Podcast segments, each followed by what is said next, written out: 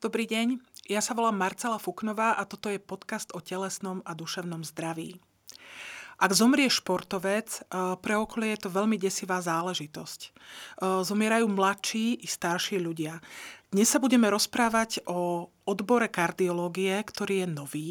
Volá sa športová kardiológia. A ja u nás vítam pani doktorku Darinu Krauzovú, ktorá je športová kardiologička a pôsobí v Českej republike v Centre športovej kardiológie v Třinci. Dobrý deň. My si budeme tykať, lebo sa, sa poznáme už nejaký čas. Ahoj. A e, v, je to taká veľmi zaujímavá téma, pretože človek nevie, že čo si má pod pojmom športová kardiológia predstaviť. Čo to teda je a prečo si sa možno aj ty sama rozhodla, že sa športovej kardiológii budeš venovať práve mm-hmm. takémuto niečomu? Takže ďakujem veľmi za pozvanie do zaujímavej a dúfam, že plodnej a pohodovej diskusie. Zdravím všetkých poslucháčov a divákov. No a je to vlastne, ako si spomínala, je to úplne nové odvetie kardiológie, ktorá sa venuje športovcom a tým športovcom, ktorí si uh, akoby zaslúhujú to, uh, tú pozornosť, pretože majú nejakú patológiu. To znamená, nie to, uh, ne, nevenujeme sa uh, športovcom, ktorí sú zdraví, ale ktor- ktorí majú nejaké známky už uh, patologických uh, vyšetrovacích metód alebo, alebo symptómov. Takže venujeme sa tým športovcom, ktorí sa nám tzv. cez to sito dostanú do našej ambulancie. Ja som sa práve to chcela opýtať. Ty hovoríš, že sa venujete športovcom, ktorí nie sú zdraví. A v, kto sú teda vaši pacienti? Kto sa ku vám dostáva a ako sa to zistí, že nie sú zdraví? Lebo to je práve asi to kľúčové. No, je to kľúčové. Eh, športovci, ktorí eh, možno sú a nie sú zdraví, ale chcú mať tú istotu, či skutočne môžu športovať a s akou záťažou, eh, v akých vlastne medziach uh-huh. a či môžu vykonávať šport rekreačne alebo či môžu chodiť na súťaže a pokiaľ áno, ako často majú byť sledovaní, pokiaľ majú nejaké diagnózy kardiovaskulárne. Takže k nám sa dostávajú športovci tak, že sa e, cez dotazník našej ambulancie Centra športovej kardiológie v Třinci prihlásia e, buď samostatne športovci, ktorí e, chcú o sebe vedieť viac a majú podozrenie pre danú proste menšiu výkonnosť alebo nejakú patológiu.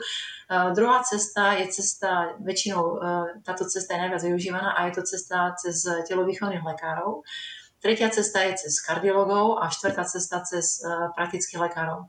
To sú štyri cesty, ktoré sa využívajú a, a vlastne na základe uh, takého dotazníka získavame informácie jednak o subjektívnych uh, utiažiach vlast, uh, týchto športovcov a majú možnosť poslať aj vyšetrenia, ktoré absolvovali ešte predtým, ako ten dotazník vyplnili a pre nás je to prínosom, pretože dokážeme potom reagovať Eh, na dané už vyšetrovacie metódy a buď ich eh, doplniť, zopakovať alebo rozšíriť. Uh-huh. Ty si hovorila, že uh, sa ku vám teda jedna z tých ciest, že sa ku vám dostávajú športovci, ktorí majú nejaké podozrenie, že v, nefunguje im možno, že ten kardiovaskulárny systém správne alebo tak, ako by mal.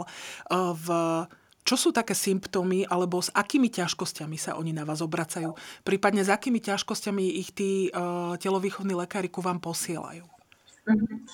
Priemerný vek našej skupiny pacientov, ktorí vlastne sú k nám posielaní alebo konzultovaní od roku 2020, od 1.1., kedy centrum vzniklo, tak priemerný vek je 26 rokov. Väčšinou sa teda jedná o mladých športovcov a je to skupina športovcov, ktorí majú buď patologické EKG, uh-huh. majú nejakým spôsobom pokles výkonnosti, majú arytmie, určitý typ arytmí a chcú sa poradiť e, teda, a potrebujú, hlavne potrebujú e, tú spôsobilosť pre vykonávanie daného športu e, pretekom, zápasom.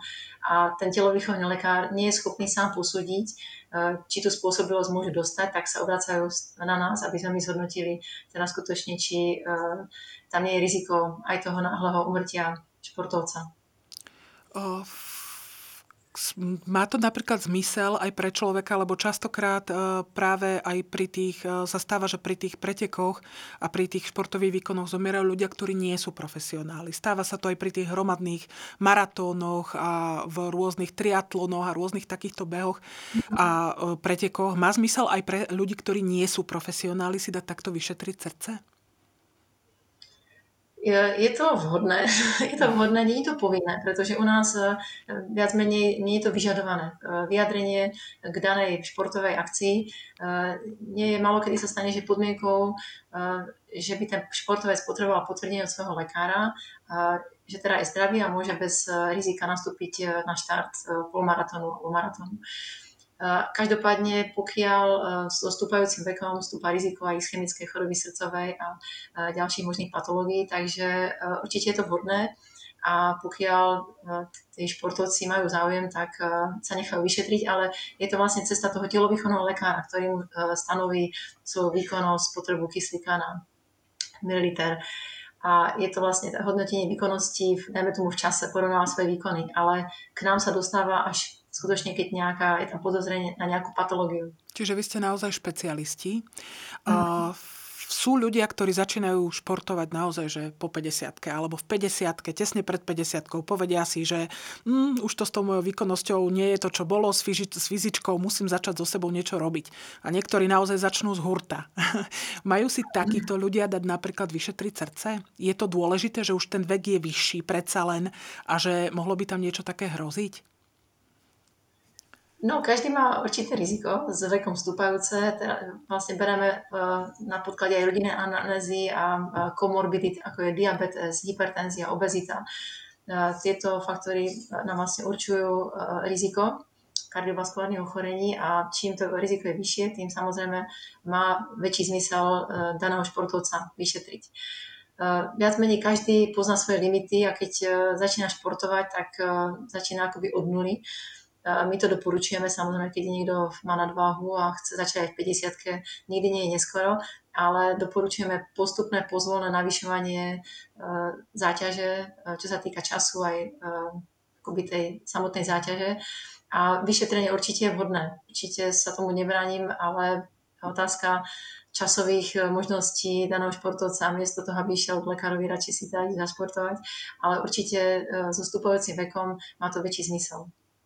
V... Ale samozrejme náhle umrtia športovcov sú najvyššie v období, je to mnoho, mnoho častejšie u mužov ako u žien a najvyššie, najvyššie riziko tých náhlych umrtí pre uh, maligné arytmie je medzi 16.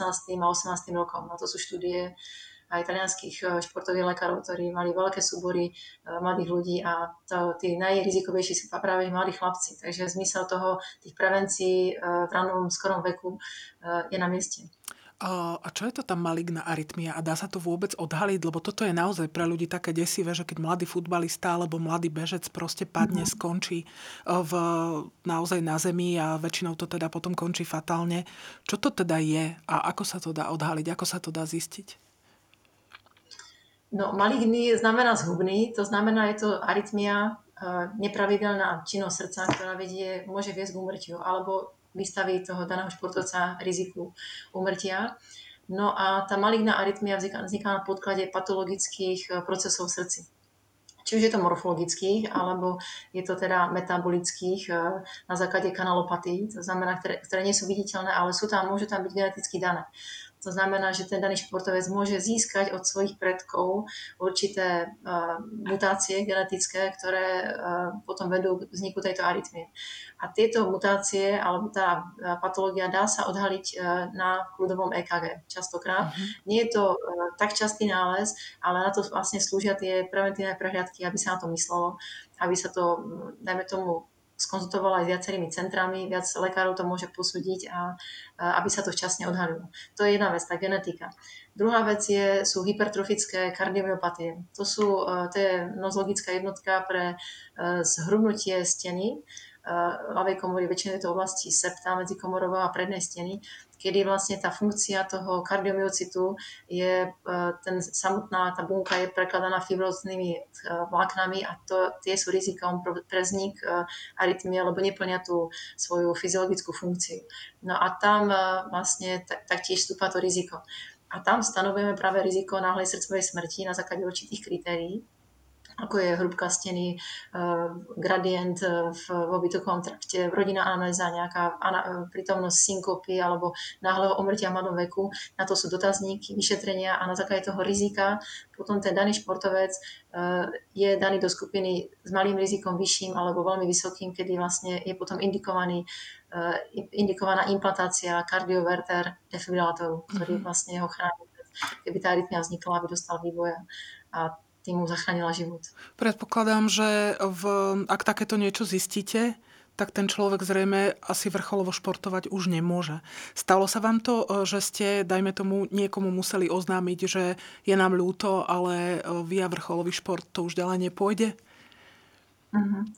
Takže v našej skupine od toho 1.1. roku 2020 máme 135 športovcov, s tým, že väčšina z nich dostala vyjadrenie k spôsobilosti buď teda bez nejakých obmedzení, alebo s podmienkou, že vlastne majú chodiť pravidelne na kontroly a testovať srdce pri záťaži a echokardiograficky ale e, z tejto skupiny štyria športovci nedostali spôsobilosť na základe práve už spomínanej hypertrofickej kardiomyopatie, na základe arytmogenej dysplázie pravej komory, ktorá takisto sa prináša vysoké riziko e, malými arytmí a teda náhlej srdcovej smrti. A potom tam boli dvaja cyklisti, e, súrodenci, ktorí mali genetickú odchylku a tým sme bohužiaľ taktiež nemohli podpísať spôsobilosť k športu, pretože tá záťaž e, zvyšovala riziko vzniku tých zubných arytmí. To je, e, to je veľmi zaujímavé, lebo práve e, to, čo je na tom také desivé pre ľudí okolo, aj keď sa to dostane do médií, je to, že to prichádza tak ako keby naozaj, že z nenazdajky, že tí ľudia majú pocit, že veď im nič nebolo, veď oni boli zdraví. Ale tak to mm. zrejme podľa tohto naozaj nie je. A v... Nie, no. ide o to, aby, aby sa to odhalilo. V Ďalšou takou e, zaujímavou témou, možno že pre ľudí, je to, keď športovec skolabuje e, pri extrémnych podmienkach vonkajších. Na. Slovensku sa teraz stalo, že e, dvaja ľudia vlastne pri takomto športovom výkone zomreli, keď boli vonku veľké horúčavy, keď bolo veľmi teplo. A ja viem o tom, že sú aj prípady, kedy ľudia zomierajú práve v zime. Naopak, že je tam mínus viac ako minus 5 stupňov, že to takisto zaťažuje srdce. Aký to má, aký to má vplyv vôbec na, tak, na... A súvisí to vôbec? Súvisí to, že človek ide v takom teple alebo v takej zime športovať s tým, že môže skolabovať? Mm-hmm. No, eh, je to tak, je to eh, diskutovaná téma, pretože eh, sa to opakovane stáva a nevieme ani tie počty, koľko skutočne ľudí zomrie práve na ten overheat syndrom, to znamená ten syndrom z úpalu, z toho pre, prehriatia. A je to rizikom, e, alebo teda tak závažnou e, diagnózou, pretože prichádza náhle. Je to, je to vlastne život ohrozujúci stav a bez nejakých veľkých prodromov. To znamená, my mm-hmm. pokrát ani netušíme, že ten daný športovec, ktorý má číslo štartovné a blíži sa k cieľu, že skolabuje a, a môže teda sa mu srdce zastaviť. Ale aj napriek tomu sú určité uh, symptómy alebo, alebo teda také tie prodromy, ktoré nás upozorňujú, že ten daný športovec by mohol, mohol um, práve odpadnúť. A, uh-huh. a to sú krče počas uh, preteku. Väčšinou uh, je to vlastne taká dezorientácia, že stráca uh, stabilitu, odpada a má také divné chovanie. Ale väčšinou začína tými krčmi a môže to skončiť teda až komatóznym stavom. A my sme práve takého športovca mali tohto roku na Novojčínskom polmaratone na 19. kilometri, kedy po asi krátkom trvaní krčov odpadol, mal zástavu, skončil na intenzívnej jednotke, na umelej plusnej ventilácii, skoro e, hrozila dialýza, mal vlastne také hepatorenálne zlyhanie. No a spätne potom sa to skončilo nakoniec dobre, 6 bol prepustený e, a sledoval sa ďalej v nejakom odstupe a hlavne tá anamnéza bola dôležitá, že vlastne rizikom pre týchto ľudí nie je samotné teplo, ale e, ďalšie, ďalšie faktory tam môžu hrať rolu, ako bolo to, že mal e, antibiotika, e, mal, prekonal vlastne nejakú infekciu, možno 3 týždne pred štartom polmaratónu. Mal vlastne veľké, veľkú časť tela mal zakrytú oblečením takom počasí samozrejme sa človek e, má urobiť aj on sám nejakú prevenciu. To znamená, mal by sa e, ľahko obliecť. Sú v modernej teraz chladiace vesty alebo chladiace e, rôzne časti oblečenia a často sa osviežovať aj vlastne poriadateľa týchto akcií by na to mali mysleť, keď je veľké teplo, veľká vlhkosť, mali by sa na to prispôsobiť, buď teda zvýšiť počet tých ochlazovacích staníc, alebo aj skrátiť vzdialenosť, či už po maratónu, maratónu, alebo dokonca preteky zrušiť. Je to predsa len, je to záťaž fyzická, vlastne človek bojuje jednak s teplotou, vlhkosťou a pri fyzickej záťaži metabolizmus sa zvyšuje a vlastne tá termoregulácia môže zlyhať. Ale ten človek, ktorý, ktorému sa to stalo, bol vlastne rekreačný bež, bežec, behal 25 km týždenne, trénoval, nebol, nemal obezitu, nemal žiadne rizikové parametry. Takže môže sa to stať tzv. úplne zdravému športovcovi na Treba povedať, že aj ty sama si športovkyňa, naozaj ako v, podávaš vynikajúce výkony. Ty si myslím triatlonistka, bežkyňa. Je to tak? Vynikajúce, neviem. Podávam výkony. No, no blízko športovej kardiológii práve, že pretože sa vlastne skoro každý víkend počas pretekov stretávam s rôznymi typy športov, či už to plavci, bežci, cyklisti. Sú to teda väčšinou starší, mám práve uh, pacientov v tej kategórii na 60 rokov, ale sú tam veľmi zaujímaví uh, ľudia, jednak charakterovo, ale aj stran uh, to, čo sa týka srdca. To znamená, mám ich veľa, veľa z nich je vyšetrených a práve u tých športovcov, ktorí dlhodobo športujú, sa to srdiečko zväčší, uh, hlavne teda predsiene a sú ohrozené vznikom arytmí, ktoré nie sú závažné, nie sú maligné, sú to tie predsieňové, ale predsa len ich to môže limitovať v tej výkonnosti, že skutočne potom, keď nastane tá arytmia, tak už sa nedokážu zlepšiť a uh, sú frustrovaní a častokrát to skončí práve už takou špecia, špecializačnou uh, terapiou, ako sú radiofrekvenčné ablácie. Ale to je zase potom niekedy. Čiže, tá, čiže dá sa povedať, že to vedie k istému ako keby opotrebovaniu toho srdca a tie arytmie vznikajú z toho, že s tým súvisí ten výkon, že oni sa už potom ako nezlepšujú, lebo to srdce už natoľko nestačí. Ako je to tak? Je to tak. Oni tzv. Mm-hmm. prestrelia počet hodín, ktorý je daný v rámci prevencie kardiovaskulárnych ochorení. Máme určitý typ hodín, ktoré máme stráviť e, záťažou, určité frekvencia trvaní. Ale už keď to prestrelíme a trvá to niekoľko rokov, tak to srdce reaguje, že sa zväčší a keď je zväčšené, sú tam vlastne fribotické zmeny v predsieniach a je to vlastne proces, ktorý môže naštartovať arytmie a s tým súvisiaci pokles výkonnosti. A práve viac ohrození sú muži, je tam taký tvar krivky, je, kedy vlastne určitým, e, určité trvanie a záťaž e, nehrá rolu, ale po, e, keď to vlastne tzv. prešvihneme, tak už to riziko rapidne stúpa a to riziko tých arytmí rastie. Stretávaš sa aj so športovcami, eh, ktorí eh, naozaj behajú možno dlhé kilometre, sú v kondícii a zároveň fajčia? Není ich veľa, není ich veľa. Eh, povedala by som, že to fajčenie u športovcov je iba sporadické. Eh, po nejakom výkone v nejakých možno stresových eh, situáciách, ale že by skutočne podávali výborné výkony a fajčili, tak takých si myslím, že veľa nie je. V, čo sa týka toho, že keď sme hovorili o tých náhlych naozaj kolapsoch, úmrtiach, ľudia si povedia, že veď keď bol niekto profesionálny športovec, futbalista, hokejista, bol opakovane kontrolovaný tými telovýchovnými lekármi, oni majú svojich lekárov. Ako je možné, že takýto človek skolabuje a zomrie? Ľudia sa pýtajú, ako je to možné, keď ho v podstate permanentne sledovali priebežne. To je zaujímavá otázka. A napadla ma štúdia, ktorá bola uh, vlastne robená na veľkom uh, počte športovcov. Bolo to myslím 2,5 tisíc v Taliansku. Boli to olimpionici. Či už boli na olimpiáde, sa iba pripravovali na olimpiádu v nejakom horizonte 15 rokov. A zaujímavé bolo, že zistili u 90 športovcov z asi z toho množstva 2,5 tisíc, že mali patologické nálezy a vlastne neboli doporučení pokračovať ďalej v športe. To znamená, že buď prešli si tom uh, vyšetrení, ktoré um, neboli asi správne zhodnotené, alebo sa podielala uh, aj genetická potom uh, nejaká abnormalita na tom, že sa to, dajme tomu, ochorenie prejavilo neskôr. A práve aj to, čo sa teraz rozbieha, je genetika samotná, ktorá vlastne dokáže odhaliť potom rizikovosť vzniku danej choroby, ktorá je potom rizikom pre náhle umrtie. Rozumiem. Existuje vôbec nejaký test, ktorý môže takéto riziko odhaliť? Existuje nejaký test rizika náhlej srdcovej smrti u športovcov? No tak u zdravého športovca to riziko je veľmi nízke.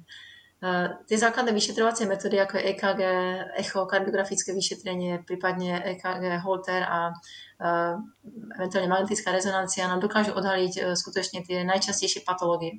A pokiaľ teda ten daný športovec má tú patológiu a to najrizikovejšie je e, hypertrofická kardiomyopatia, arytmogénna dysplázia pravej komory, tak potom tamto riziko sa určuje na základe e, presných pravidiel doporučené kardiologickou spoločnosťou a vypočíta sa práve to riziko, ktoré mu hrozí.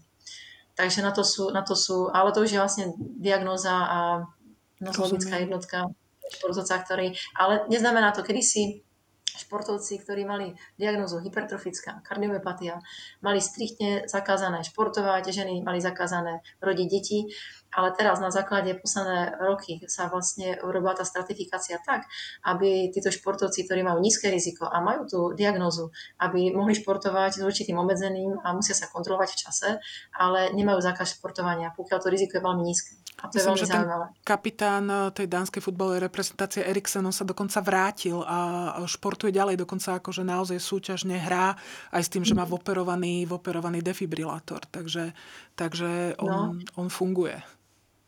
A je to aj tak, že vlastne tí športovci, ktorí chcú športovať a sú platení a je to veľmi uh, ako taká, uh, povedala by som, citlivá téma, mm. pretože ide nie iba o, o bežný plat, ale proste o budúcnosť. Uh, tak e, sa nechajú ešte vyšetriť v iných centrách, aby mali tú istotu, že skutočne či tá diagnoza sedí a uh, dokonca bol basketbalista, ktorý sa nechal vyšetriť v inom centre, jemu dovolili športovať a potom 3 mesiace počas tréningu zomrel na malignú arytmiu. Takže, mm. ale to je otázka proste filozofie športu a, a celého managementu. S takýmto... Športovať je veľmi ťažké.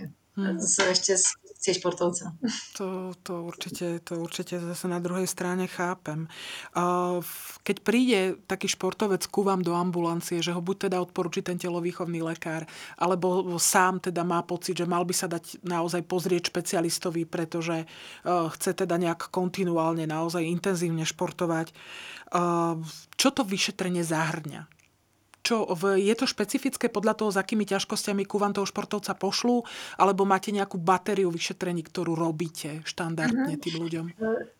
Batéria vyšetrení nie, je to vlastne individuálny prístup každému športovcovi, ktorý si tam podá tu, ten dotazník alebo lekár v jeho zastúpení.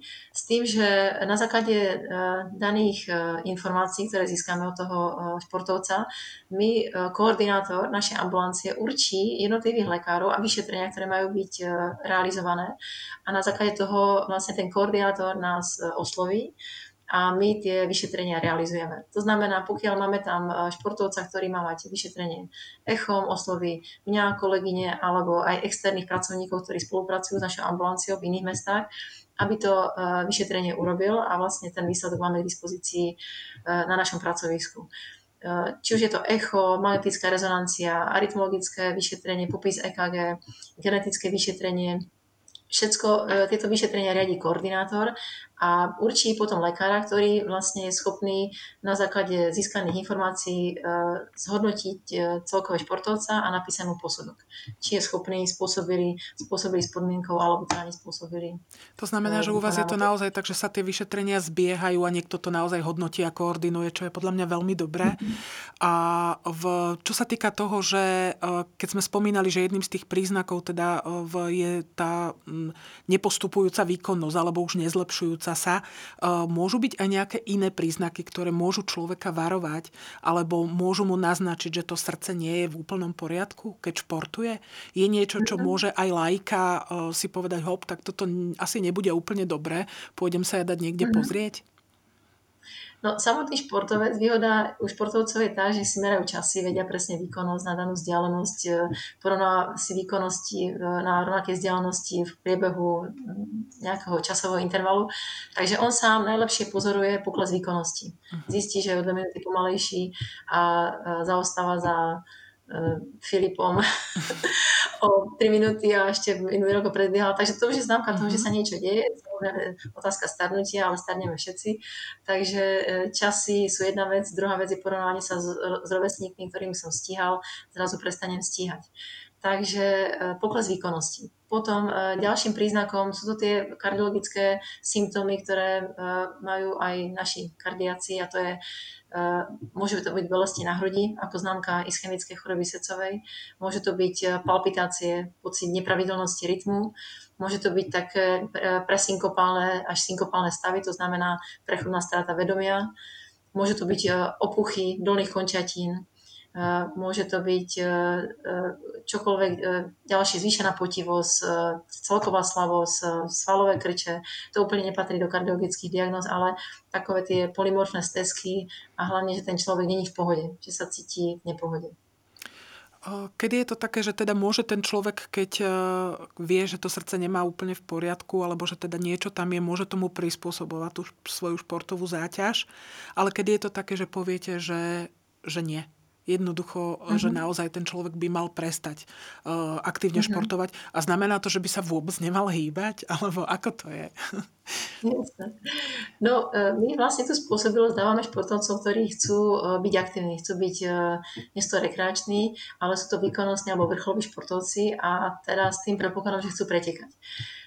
Samozrejme sú diagnózy, ktoré limitujú športovcov aj keď prechodne, a to sú akutné zápalové stavy, ako je zápal, zápal srdcového svalu a osrdcovníka a vtedy vlastne sú vyradení športovci na dobu určitú.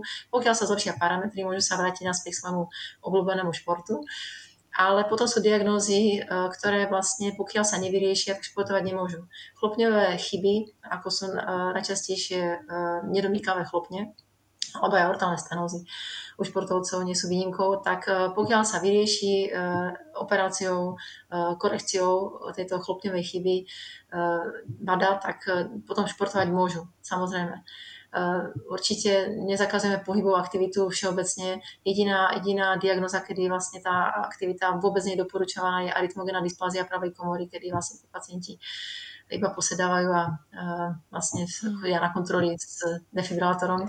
Ale všeobecne aktivity samozrejme v rámci prevencie kardiovaskulárnych ochorení doporučujeme a, a snažíme sa, aby boli radšej, už aj keď e, majú nejakú nadváhu, aby boli fit a fat, ako unfit, unfat. Takže mm. určite nie. A závisí to veľmi špecificky od danej, danej, danej choroby, danej diagnózy.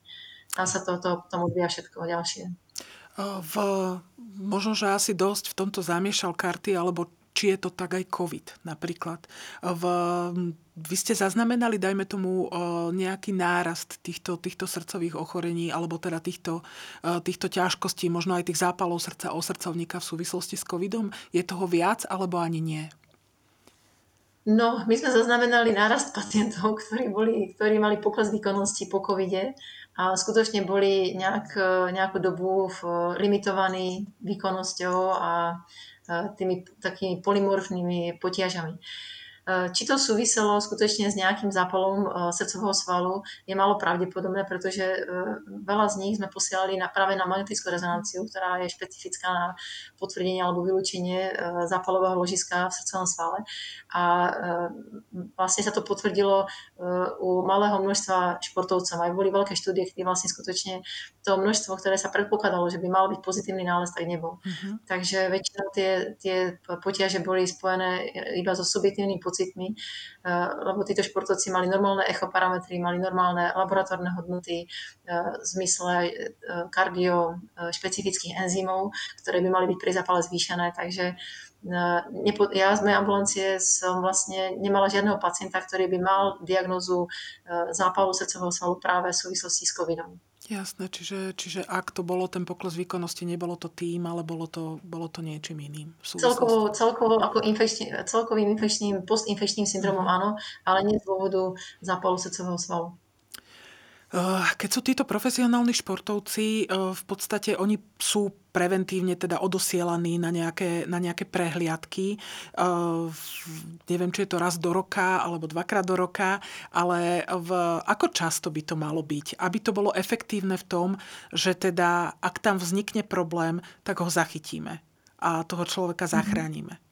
Ako často by mali tí profesionálni športovci podstupovať tieto? tieto no profesionálni športovci to je samostatná kapitola, to oni majú vlastne dané určené prehliadky u svojich centrách e, športových, takže tam by som nemala strach, že by sa to mm-hmm. nejakým spôsobom prehliadlo.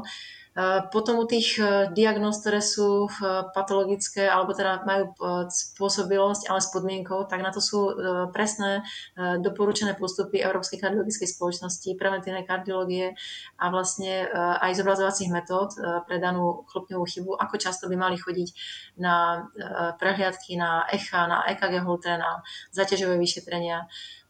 To sa vlastne opakuje v určitých pravidelných intervaloch a pokiaľ sa ten stav zhorší a sú indikovaní k operácii, tak to vlastne idú k operácii, ale väčšinou sa to hodnotí eh, v tých intervaloch, aby boli sledovaní a, a bola s nimi aj komunikácia stran symptómov. A oni sami, sami najlepšie poznajú, my im píšeme, dajme tomu kontrola za rok, ale pokiaľ budú potiaže, kedykoľvek skôr. A oni prichádzajú skôr. Ale to sa týka väčšinou skutočne tých e, najzávažnejších chorób, ale tí bežní športovci e, tam prichádzajú skôr z povinnosti a nechcú strácať čas nemocnici. To, to mi je jasné, ale zase na druhej strane podľa toho, čo si hovorila, je to dôležité. V Čechách teda existujú tieto centra športovej kardiológie. Ono je to veľmi zaujímavé. V, ako sme my na tom na Slovensku? Ty si teda Slovenka, v Čechách žiješ, pôsobíš. Máte nejakú spoluprácu so Slovenskom? Je napríklad šanca, aby slovenský športovec išiel na takéto vyšetrenie alebo išiel k takémuto odborníkovi, vyslovene, že k športovému kardiologovi? No tak spomínali sme, že je to úplne nové odvetvie, no úplne nové, tak relatívne nové odvetvie e, športové, športová kardiológia, celkovej kardiológie. Takže e, tých centier samozrejme aj na Slovensku e, bude pribúdať a minimálne o Košickom centre športovej kardiológie vieme, pretože spolupracujeme cez WhatsApp, sú aktívni, posielame si kazuistiky športovcov a je to veľmi zaujímavé a prínosné, takže presne počty e, tých centier neviem, ale e, každopádne v Čechách sú 4 športové centra. Je to e, v mojom teda domovskom Třinci pod lesí, potom sú dve centra v Prahe, Všeobecná fakultná nemocnica a nemocnica Motol a štvrté centrum je vo fakultnej nemocnici v Olomouci. A sme aktívni v, v účasti na rôznych kongresoch, workshopoch, spoločných projektoch, takže je to zaujímavé, pretože nás to obohacuje to verím. Ako v, môžeme si možno ešte skúsiť povedať, že môžu športovci, možno aj takýto rekreační, uh, urobiť niečo sami pre seba? Môžu sa nejak oni špeciálne starať o to svoje srdce? Alebo sa starajú už tým, že športujú?